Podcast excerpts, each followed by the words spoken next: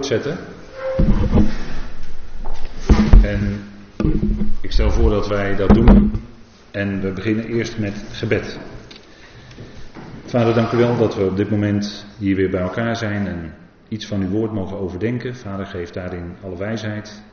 In het luisteren, in het spreken. Vader, mag het goed overgedragen worden. Vader, wat u bedoelt te zeggen.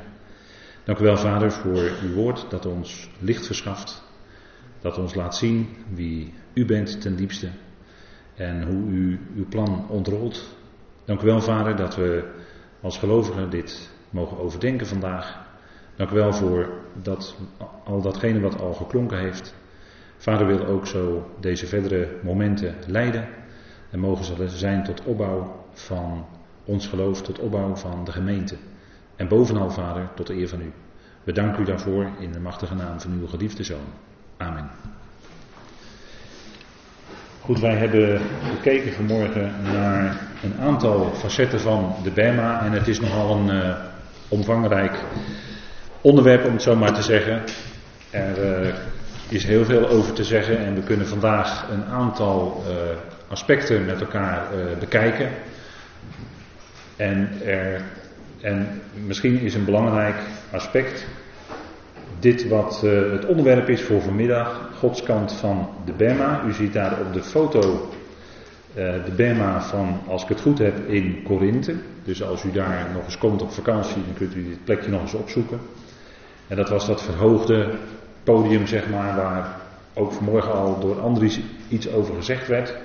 Waar dan recht gesproken werd. En dat is het uh, beeld wat men dan had als er gesproken werd over de Bema. Dat is een Grieks woord.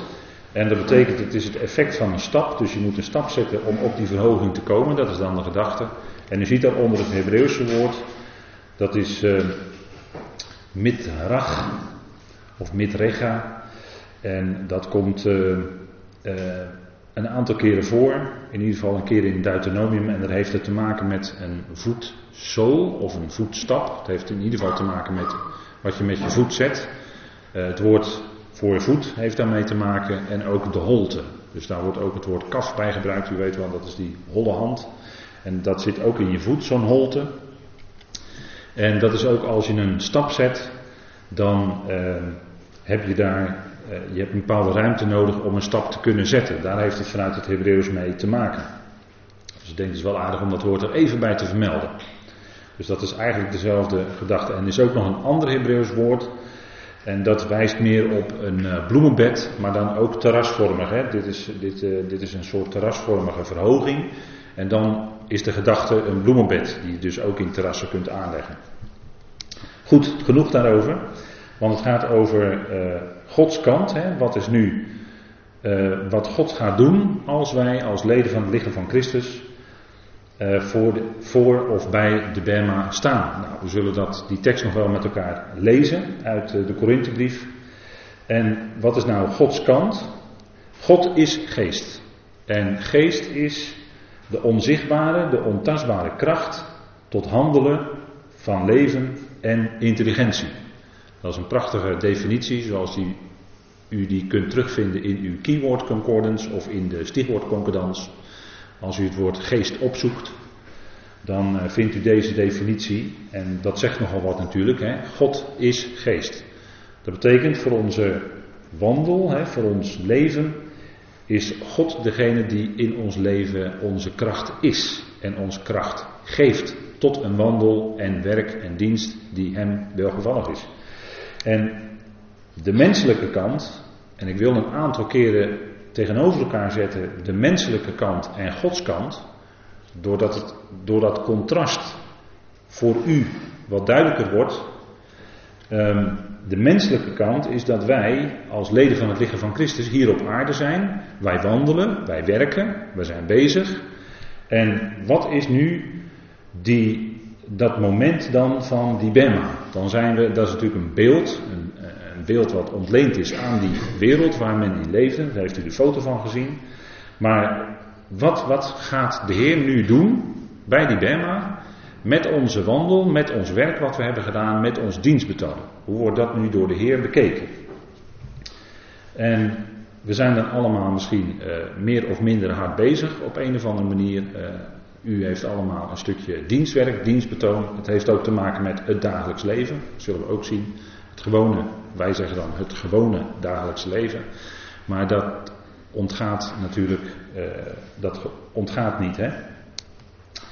Nou, het menselijke zou je kunnen zeggen, de menselijke kant tegenover Gods volkomenheid is als je in de schrift dat nagaat, bijvoorbeeld in de uh, inzettingen voor Israël, dan was er tot aan het vijftigste jaar was er verlossing of lossing mogelijk. En dat lossing kon dan gebeuren door de losser. Of door de verlosser zou ik kunnen zeggen. Dat is het Hebreeuwse woord goel. Dat was iemand in de familie die dan iets kon loskopen, kon kopen, zodat het in handen viel van. En men kon ook een bepaald stuk land kon men kopen en verkopen. En dat, duurde, en ging dan steeds door middel van lossing. Of ja, daar werd dan iets voor betaald. Maar in het vijftigste jaar had de Heer bepaald dat alles weer vrij viel. En dat is eigenlijk dan Gods kant. En dat is eigenlijk een uitbeelding of een type profetisch beeld naar wat later God zou doen met, die hele, God zou doen met de hele mensheid. De verlossing is de menselijke kant, zou je kunnen zeggen. De mens wordt verlost, maar het is God die het overeenkomstige losgeld heeft gegeven in zijn zoon, die het overeenkomstige losgeld is. Dus de grote Goel, de grote losser, is van heel de mensheid. En die heeft door zijn leven zich totaal over te geven in de dood. En vader wekte hem op. Hebben we onlangs nog bij stilgestaan.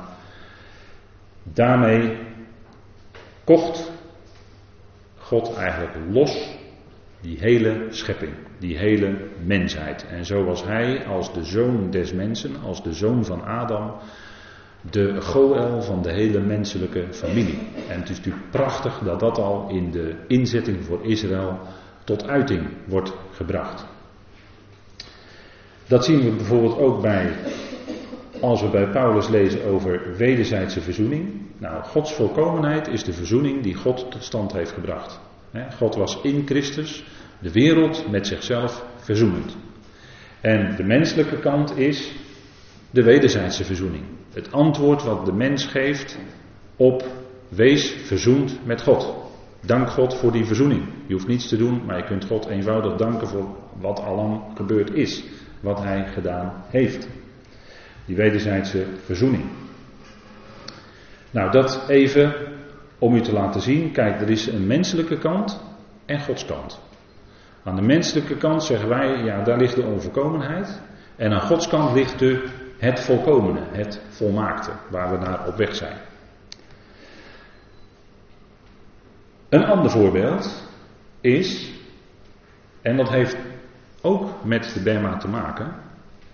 Aan de ene kant is er Gods volkomenheid, de absolute waarheid. Alles is uit God. Dat is de absolute waarheid die Paulus bekend maakt in Romeinen 11, vers 36. daar staat er het al uit God. dat woordje zijn ontbreekt daar in de grondtekst. Om aan te geven dat het een pure, letterlijke, volkomen waarheid is, absolute waarheid is. Het al uit God. En dat is wat bovenaan staat. En nu is er ook die menselijke kant. Want in Johannes 8, vers 47 staat bijvoorbeeld: Zij die Gods uitspraken niet horen, zijn niet uit God. Hé, hey, dan ben je oplettende Bijbel lezen en dan zeg je: Aan de ene kant weten van Paulus, alles is uit God, hè? het al is uit God.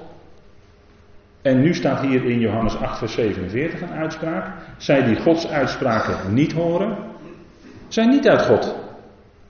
Hoe is het nu? Alles is uit God, maar er staat ook in de Bijbel dat iets niet uit God is. Dat is dan die menselijke kant. Hè? En hoe zit dat dan?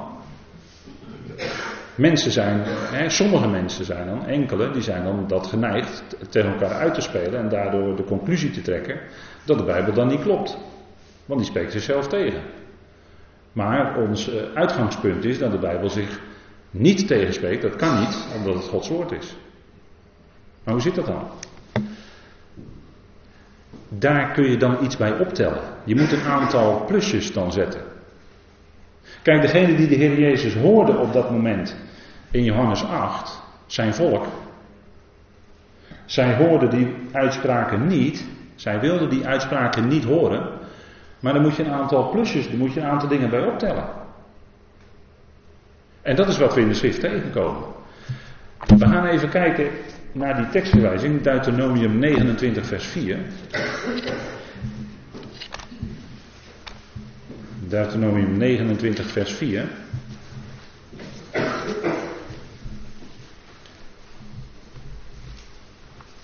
En daar spreekt, zoals u weet, Mozes tot het volk Israël.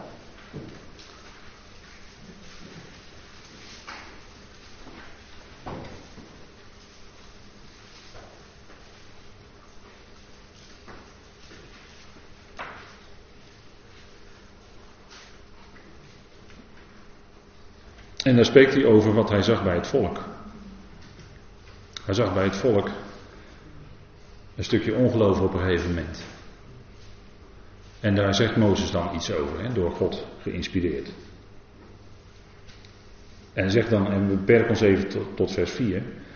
Maar JW, de Heer, heeft u geen hart gegeven om te erkennen, of ogen om te zien, of oren om te horen, tot op deze dag.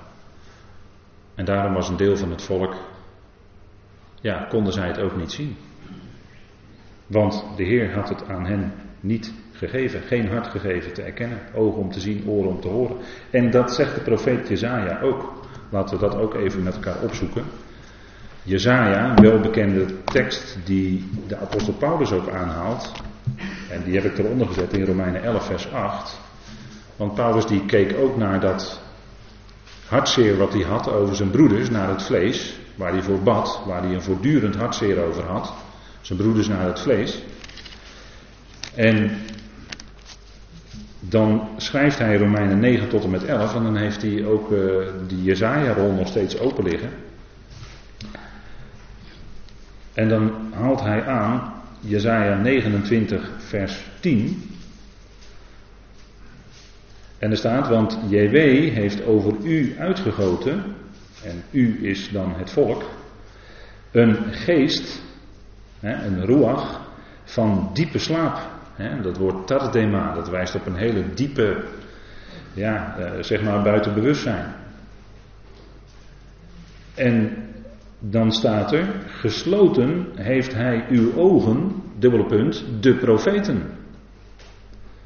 En uw hoofden, de zieners, heeft hij omhuld, heeft hij bedekt. dat is het echte woord voor bedekking in het Hebreeuws. Het woord kaza. Dat is niet kafar wat hier staat, maar kaza. Dat is het echte woord voor bedekken.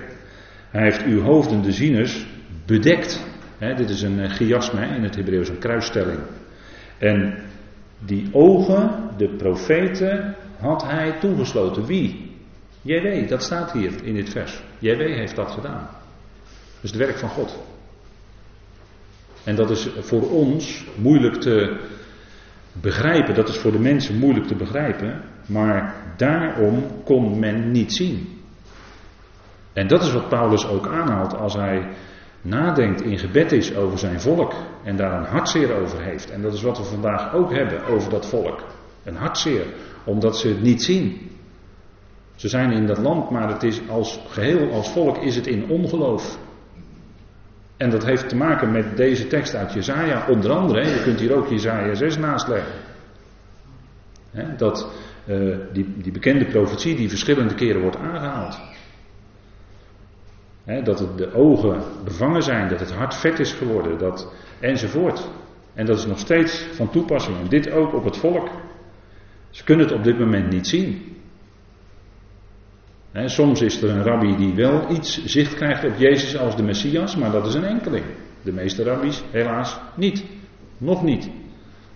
Maar dat is dan nog toekomstmuziek voor het volk. Maar tot op dit moment is het, JW heeft over u uitgegoten een geest van diepe slaap. Ogen om niet te zien en oren om niet te horen. En dat was ook precies de reden waarom de Heer Jezus tot hen sprak in gelijkenissen. Dat moest hij zo doen, net als Jezaja moest hij dat zo doen. Opdat het volk het ook niet zou zien, want het was nog niet de tijd.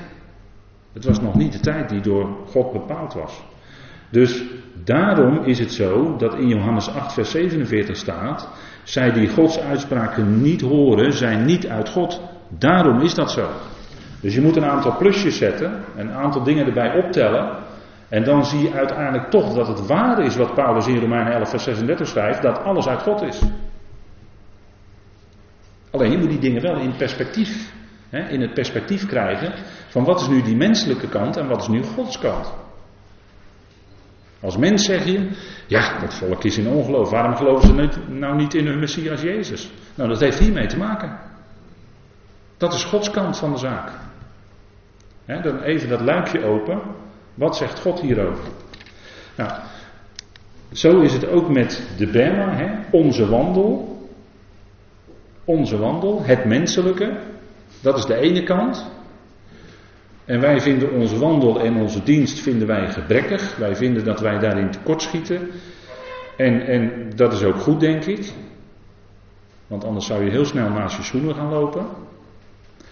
Maar wij vinden het tekortschieten en uiteindelijk hè, kunnen we ook kijken naar die andere kant. Hè, als het gaat om onze wandel, ja, ook dat is in genade op grond van het werk van Christus, op grond van wat Hij deed. En onze wandel is ook in genade.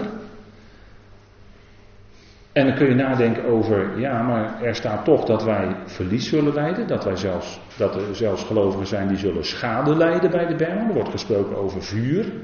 Nou, als je dan hebt over hè, wat Paulus dan noemt in 1 Korinthe 3, over hout, hooi en stro. Nou, als dat in het vuur gegooid wordt, dan weet je wat ermee gebeurt.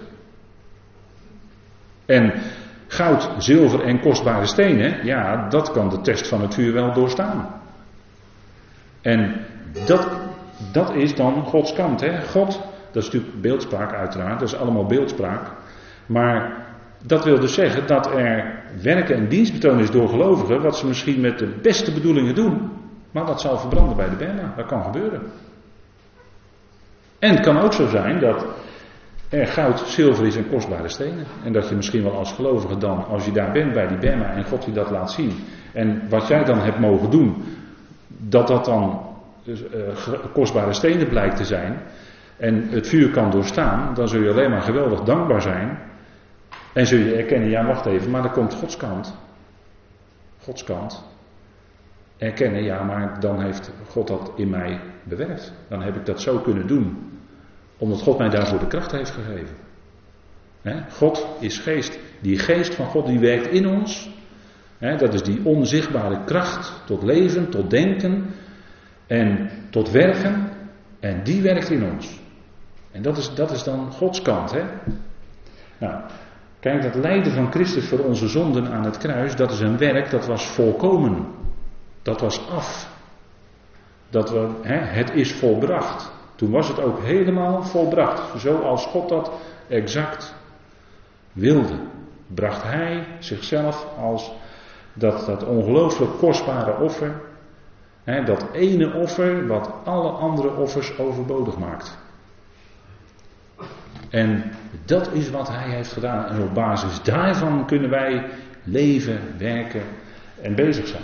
En, en dat speelt natuurlijk ook een grote rol bij de Bema. Hè?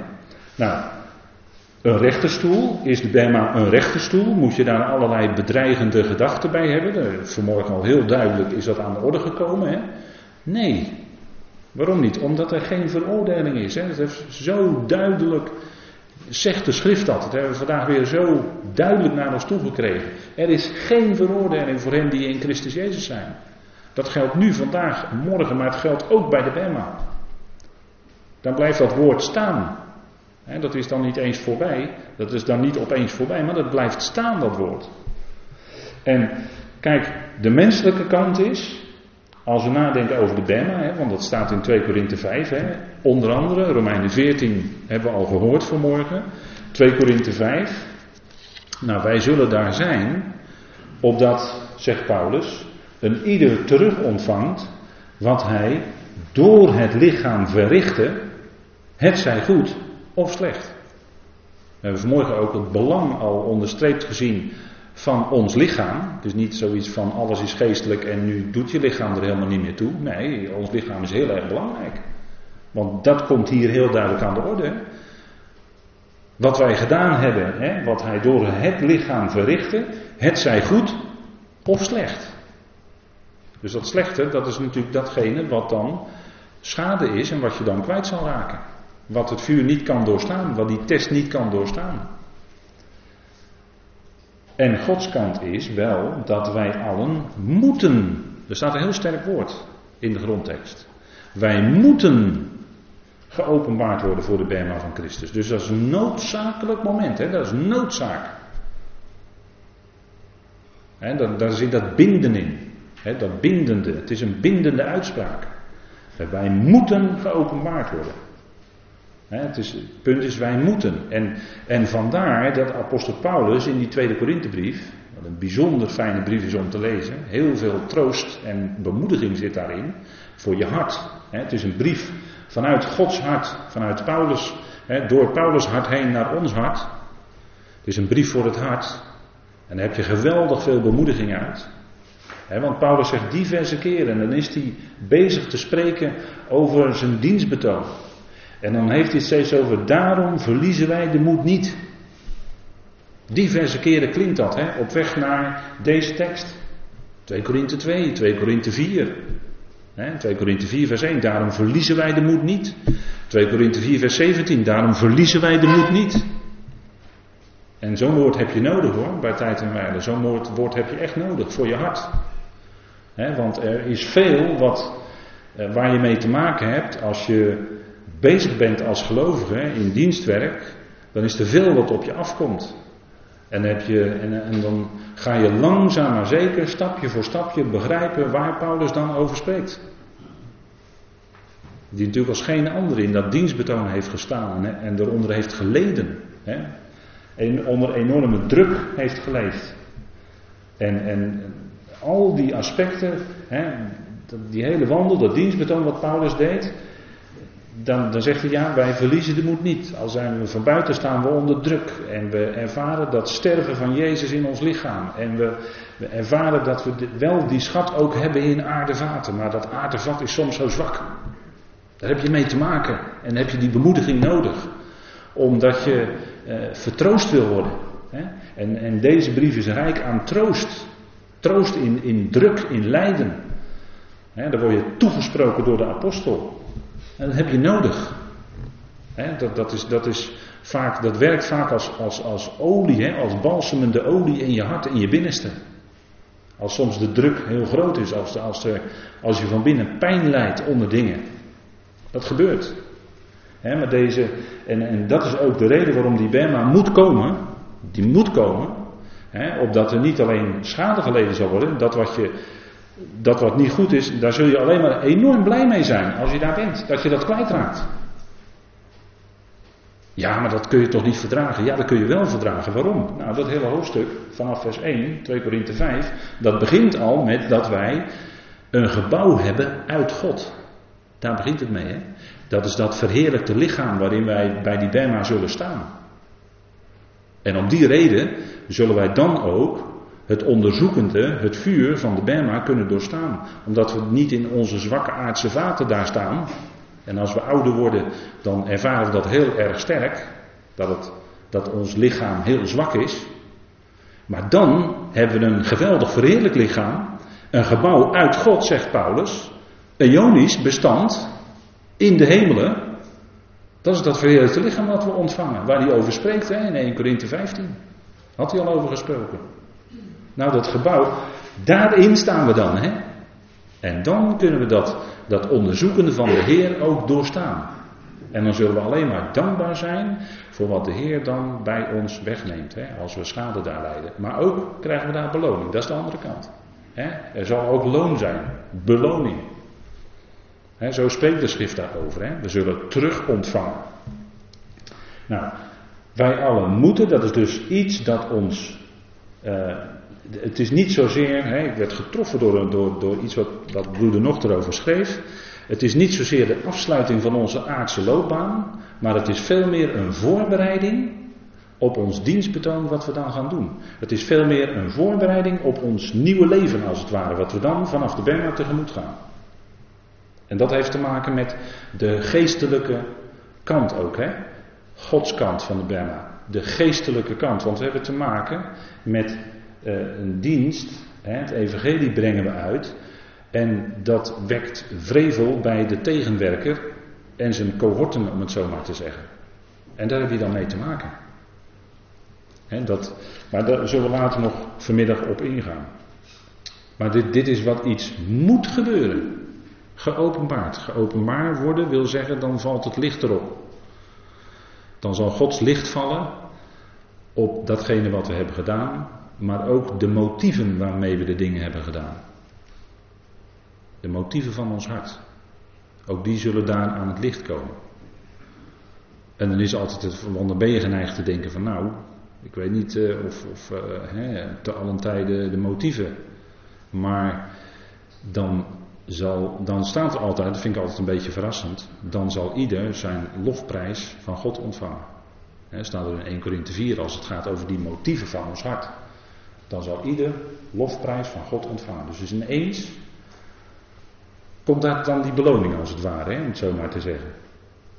Nou, dus wij moeten geopenbaard worden, want dat wat gebeurd is, dat moet allemaal rechtgelegd worden. Dat zal de Heer dan gaan rechtleggen en dat is een voorbereidend op onze toekomst. Onze bediening boven. Dus daarom is dit zo'n belangrijk punt, die Bema. En schrijft Paulus er ook steeds over. En misschien wel vaker dan u denkt. Hoe staan we daar? Nou, dat heeft vanmorgen ook al geklonken. Hè? Wat komt dan aan de orde? Onze zonden? Nee, dat kan niet, want die zijn gerechtvaardigd. We zijn gerechtvaardigde mensen. Dus onze zonden komen niet aan de orde bij de Bijbel. Er is geen veroordeling. Romeinen 5 vers 8 zegt dat. Hè? We zijn gerechtvaardigd in het kostbare bloed van Christus. En dan gaat het om geloof. Maar een sprankje geloof is al voldoende als het ware, voor redding, voor onze redding. Verder niets. Dan, dan ben je bewust dat je gered bent. Komen onze krenkingen aan de orde bij de Berma? Ook niet, want in Efeze 1 staat al dat wij hebben de vergeving van de krenkingen. En een krenking, dat is een daad waarmee je trapt op iemands hart. Dat is waarmee je de gevoelens van iemand in het hart verwondt. Met wat jij doet. Maar wij hebben, en daar gaat het om onze relatie naar vader toe, wij hebben de vergeving van de krenking. Dus dat komt niet aan de orde bij de Bema. En Colossense zegt dat ook, hè, dat God ons genade schenkt, hè, genade schenken, uh, voor alle krenkingen. God schenkt ons genade voor alle krenkingen. Dat is nu al zo, vandaag en morgen en overmorgen. Dus bij de Bema gaat het niet om onze krenkingen. Dat is allemaal door zijn volbrachte werk. Op basis daarvan is dat allemaal al gebeurd. Wat dan wel, kun je je afvragen. Nou, als het niet gaat om onze zonden, als het niet gaat om onze krenkingen, waarmee wij de gevoelens, hè, dat is eigenlijk letterlijk ernaast vallen, hè, een krenking. Is letterlijk en ernaast vallen. Maar dat komt niet aan de orde. Maar wat dan wel? Wat zal dan bij die Bema wel gebeuren? Als wij daarvoor staan. Hè? Want 2 Korinthe 5 zei. Wij moeten geopenbaard worden voor, en voor betekent dan voor het aangezicht van, als je het helemaal wil uitschrijven, hè, voor, voor het aangezicht van de Bema zullen wij geopenbaard worden. Dan valt het licht erop, Gods licht. Hè, en al wat openbaar maakt is licht. Zoals God licht, Gods licht op je leven valt, ja, dan wordt het openbaar, dan wordt het zichtbaar. Dan wordt het ook voor iedereen op dat moment zichtbaar. Wat dan wel? Nou, hebben we weer die menselijke kant en Gods kant. Hè? Die menselijke kant, Wat komt dan aan de orde? Ons dienstwerk. Ons dienstwerk. Datgene wat wij mogen doen in ons aardse bestaan. En dan zullen we zeggen wat wij hebben gedaan in ons aardse bestaan. Ons dienstwerk. Dat kan thuis zijn, op je werk, op school, in de gemeente. Al dat dienstwerk wat we doen. En lijden, het lijden. Want lijden wat wij ondergaan is niet voor niets.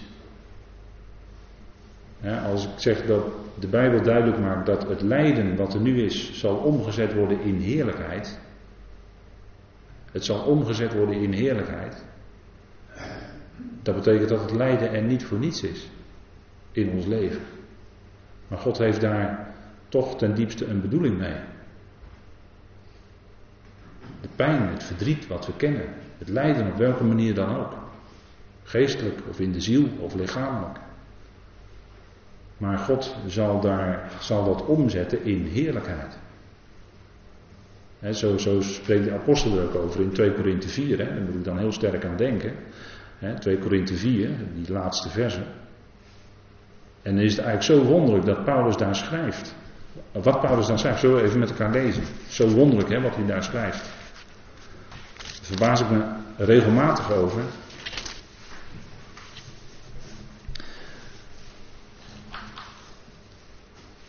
...2 Korinthe 4, even de laatste versen, vers 16. Er staat, daarom verliezen wij de moed niet. dat is wat ik net al even aanhaalde. Daarom verliezen wij de moed niet. Waarom niet? Dat is met het oog op de Bema. Daarom verliezen wij de moed niet. Integendeel.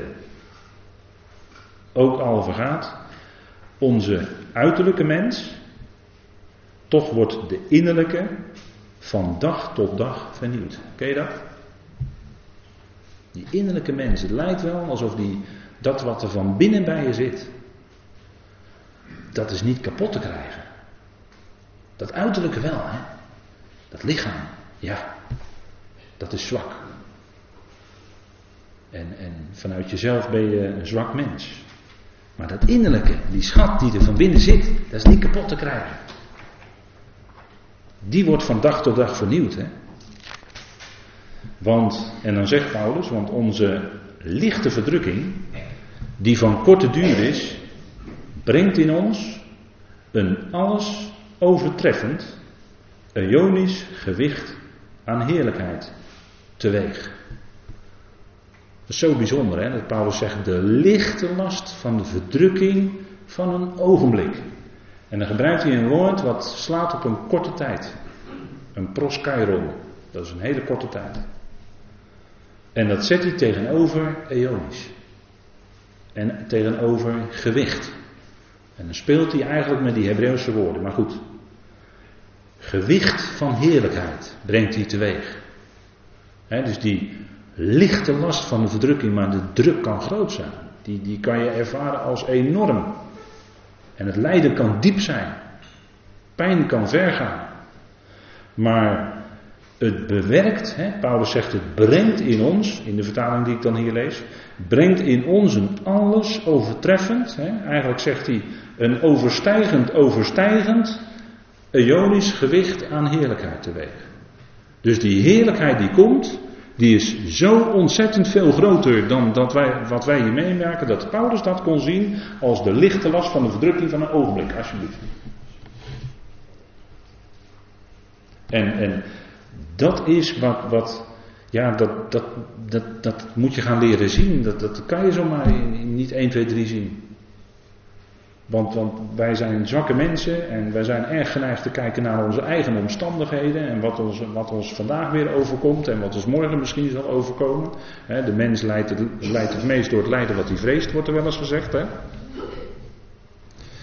Maar als je, als je gaandeweg kan, kan kijken, als God je dat geeft met, met andere ogen. Hè, kijken, dat is wat Paulus hier doet, kijken met andere ogen. Hè, naar dat enorme wat God gaat geven. Ja, dan, dan, dan ziet de dag er toch anders uit. Dan ziet die moeilijkheden die je hebt, die, die problemen, die zien er toch anders uit. Die zijn wel hetzelfde en God neemt die problemen niet weg. Maar ze zien er toch anders uit, omdat je het in een ander licht gaat zien. In het juiste licht. En dat, dat is wat Paulus hier ons voorhoudt. Hè? En dan zegt hij ook, wij houden onze ogen, want het gaat om hoe je kijkt. Wij houden onze ogen immers niet gericht op de dingen die men ziet, maar op de dingen die men niet ziet. Hè?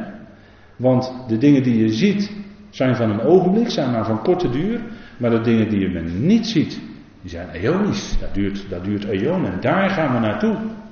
En daarvoor is, daar is die Bema ook een voorbereiding op. Die komende tijdperken, wat wij daar mogen doen.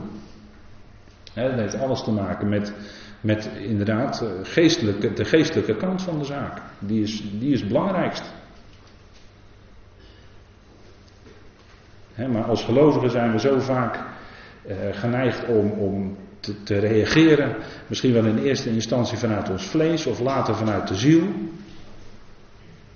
Maar het is, het is ontzettend belangrijk om in, in dat situatie waarin we zijn, gaandeweg stapje voor stapje te leren aan de hand van de apostel, om, om op een geestelijke manier te reageren op de dingen die je overkomen. En, en dat, daar heeft dat kijken met die andere ogen alles mee te maken.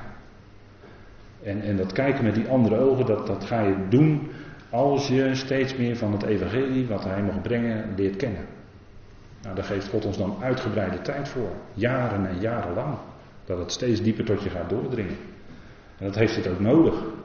Maar wij gaan steeds meer kijken naar dat wat je niet ziet. Hè? Wij kijken naar dat wat je niet ziet. In het Nederlands is dat natuurlijk een hele rare zin. Maar kijken naar die geestelijke dingen, die onzichtbare dingen. Dat wat van God is, dat wat van God komt. En hoe God dingen uitwerkt. Dat is vaak heel wonderlijk. Nou, dat. Eh, en, en zo kun je ook anders gaan kijken naar die. Hè? Wat je misschien eerst als misschien bijna wel bedreigend zou ervaren, omdat er gesproken wordt in de vertalingen over een rechterstoel. Maar dan blijkt het toch iets heel anders te zijn. Een proces wat, wat, wat de Heer dan zal doen. Naar ons dienstwerk en lijden, daarvoor ontvangen we beloning.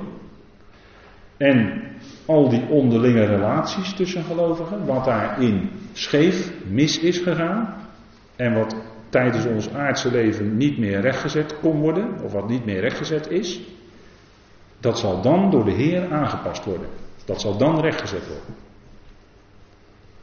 En, juist onder gelovigen is, weten we, is de tegenwerker bezig om ze tegen elkaar uit te spelen. dat zijn de strategieën van de tegenwerker. Om gelovigen tegen elkaar uit te spelen. En elkaar in een conflict tegenover elkaar te zetten. Jou te laten meeslepen in een conflict. we zijn met die Filipijnsbrief bezig. En, en, en Paulus zegt daarin heel duidelijk dat, dat we in ootmoedigheid en, en dan niets te doen uit partijschap. Niets te doen wat de tweedracht zou kunnen bevorderen. Maar erop uit zijn om, voor zover het van ons afhangt, met elkaar om te gaan en die band van de vrede te bewaren. En het kan best zijn dat het dan misschien hele, dat het dan misschien anders gaat dan je zou willen of denken. Maar als het gaat om die vrede te bewaren, als dat voorop staat, dan, ja, dan kan het best zijn dat, dat, dat je je aanpast op een bepaalde manier. Waarom? Om, om die vrede, om die band met die ander te bewaren. En om zo uh, niet datgene te doen wat die tweedracht bevordert, maar datgene te doen wat die vrede bevordert. Wat die vrede vasthoudt. Wat die vrede ondersteunt, die onderlinge band van de vrede. En, en, en daarvoor schrijft Paulus natuurlijk eh, ja, voor onze wandel hè, in Efeze 4. Nou, ootmoedigheid, dat is het eerste woord wat klinkt. Hè? Ootmoedigheid, ootmoedige gezindheid. Met geduld, met geduld. En dat geduld heeft, ligt heel dicht tegen volharding aan. En daar gaan we straks nog wel even naar kijken, naar dat volharding. Maar geduld, eh, met geduld elkaar in liefde te dragen. Met geduld elkaar in liefde te dragen. En dan zegt u, ja, dat zijn hele mooie woorden, maar in de praktijk is dat heel erg lastig, vaak. Dat is ook zo. Ik zeg ook niet dat het makkelijk is. Het is vaak heel erg moeilijk. Je moet vaak laveren. Je moet vaak laveren. Maar als dat die band van de vrede bevordert, ondersteunt, handhaaft, dan is dat Dus datgene wat, hè, verzoening, vanuit die verzoening, die vrede. Nou goed, laten we eerst nog even met elkaar kort pauzeren dan gaan we zo meteen verder.